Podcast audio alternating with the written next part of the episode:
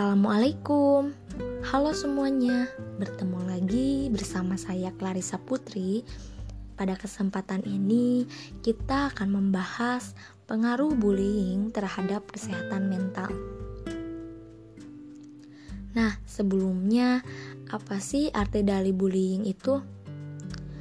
Bullying sendiri dapat diartikan sebagai perilaku intimidasi yang dapat dilakukan berulang untuk melukai individu, baik emosional maupun fisik, dan melibatkan ketidakseimbangan kekuatan di mana pelaku mendominasi dan korban menjadi pihak yang lemah.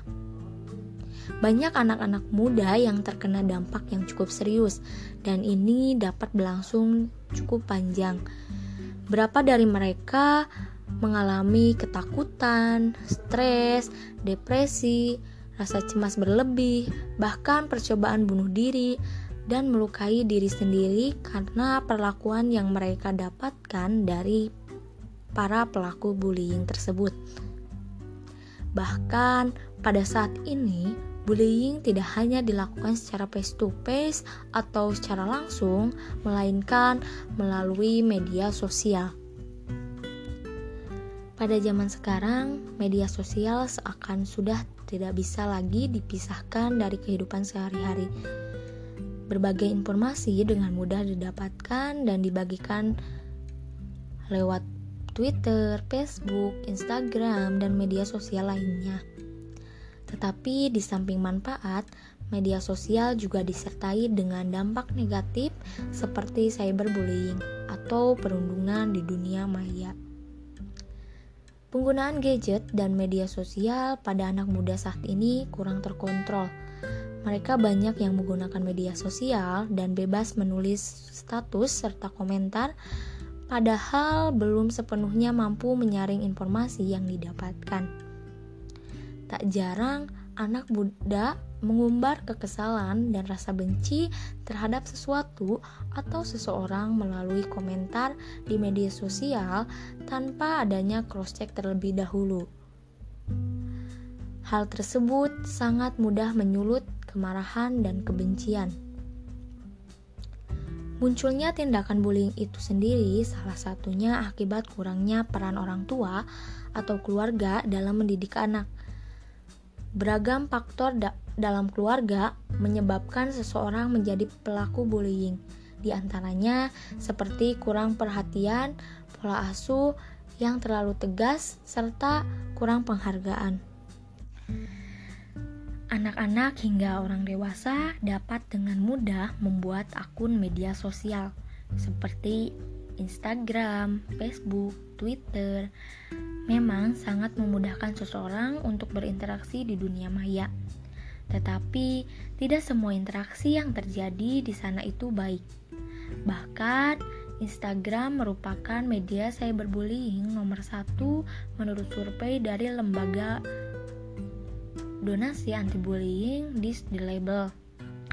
Tindakan yang dilakukan oleh pelaku cyberbullying di Instagram biasanya berupa komentar-komentar negatif yang cenderung mengusik korban. Biasanya korban cyberbullying di Instagram adalah pengguna followers dan like yang tinggi atau sekarang disebut sebagai selebgram sedangkan pelaku yang kerap memberikan komentar negatif disebut haters. Tentunya, perilaku tersebut tidak bisa dibenarkan dan tidak baik. Para haters melakukan bullying tanpa memikirkan efek negatif yang akan dirasakan korban. Korban dapat merasakan kekecewaan, tertekan, menarik diri dari lingkungannya, karena tidak punya rasa percaya terhadap dirinya sendiri, serta merasa malu terhadap lingkungan sekitar karena komentar-komentar negatif di sosial media tentunya dapat dilihat oleh semua orang.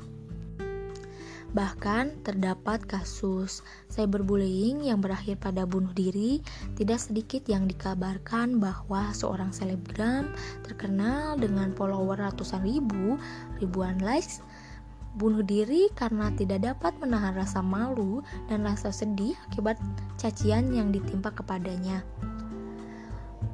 Bullying di dunia nyata maupun dunia maya, keduanya merupakan hal yang tidak baik dan sangat merugikan. Keduanya memiliki dampak yang sama, dapat mengakibatkan nafsu makan berkurang, kurang tidur, dan suasana hati yang kacau. Dari korbannya menjadi bermasalah dan tidak stabil. Dampak yang diakibatkan oleh bullying dapat mempengaruhi mental, dan hal ini dapat bertahan hingga puluhan tahun setelahnya. Mulai dari sekarang, yuk stop perundungan baik di dunia nyata maupun dunia maya karena kita telah ketahui bahwa bullying adalah sesuatu hal yang sangat merugikan dan sangat tidak baik untuk kesehatan mental. Sekian, terima kasih sudah mendengarkan. Wassalamualaikum warahmatullahi wabarakatuh.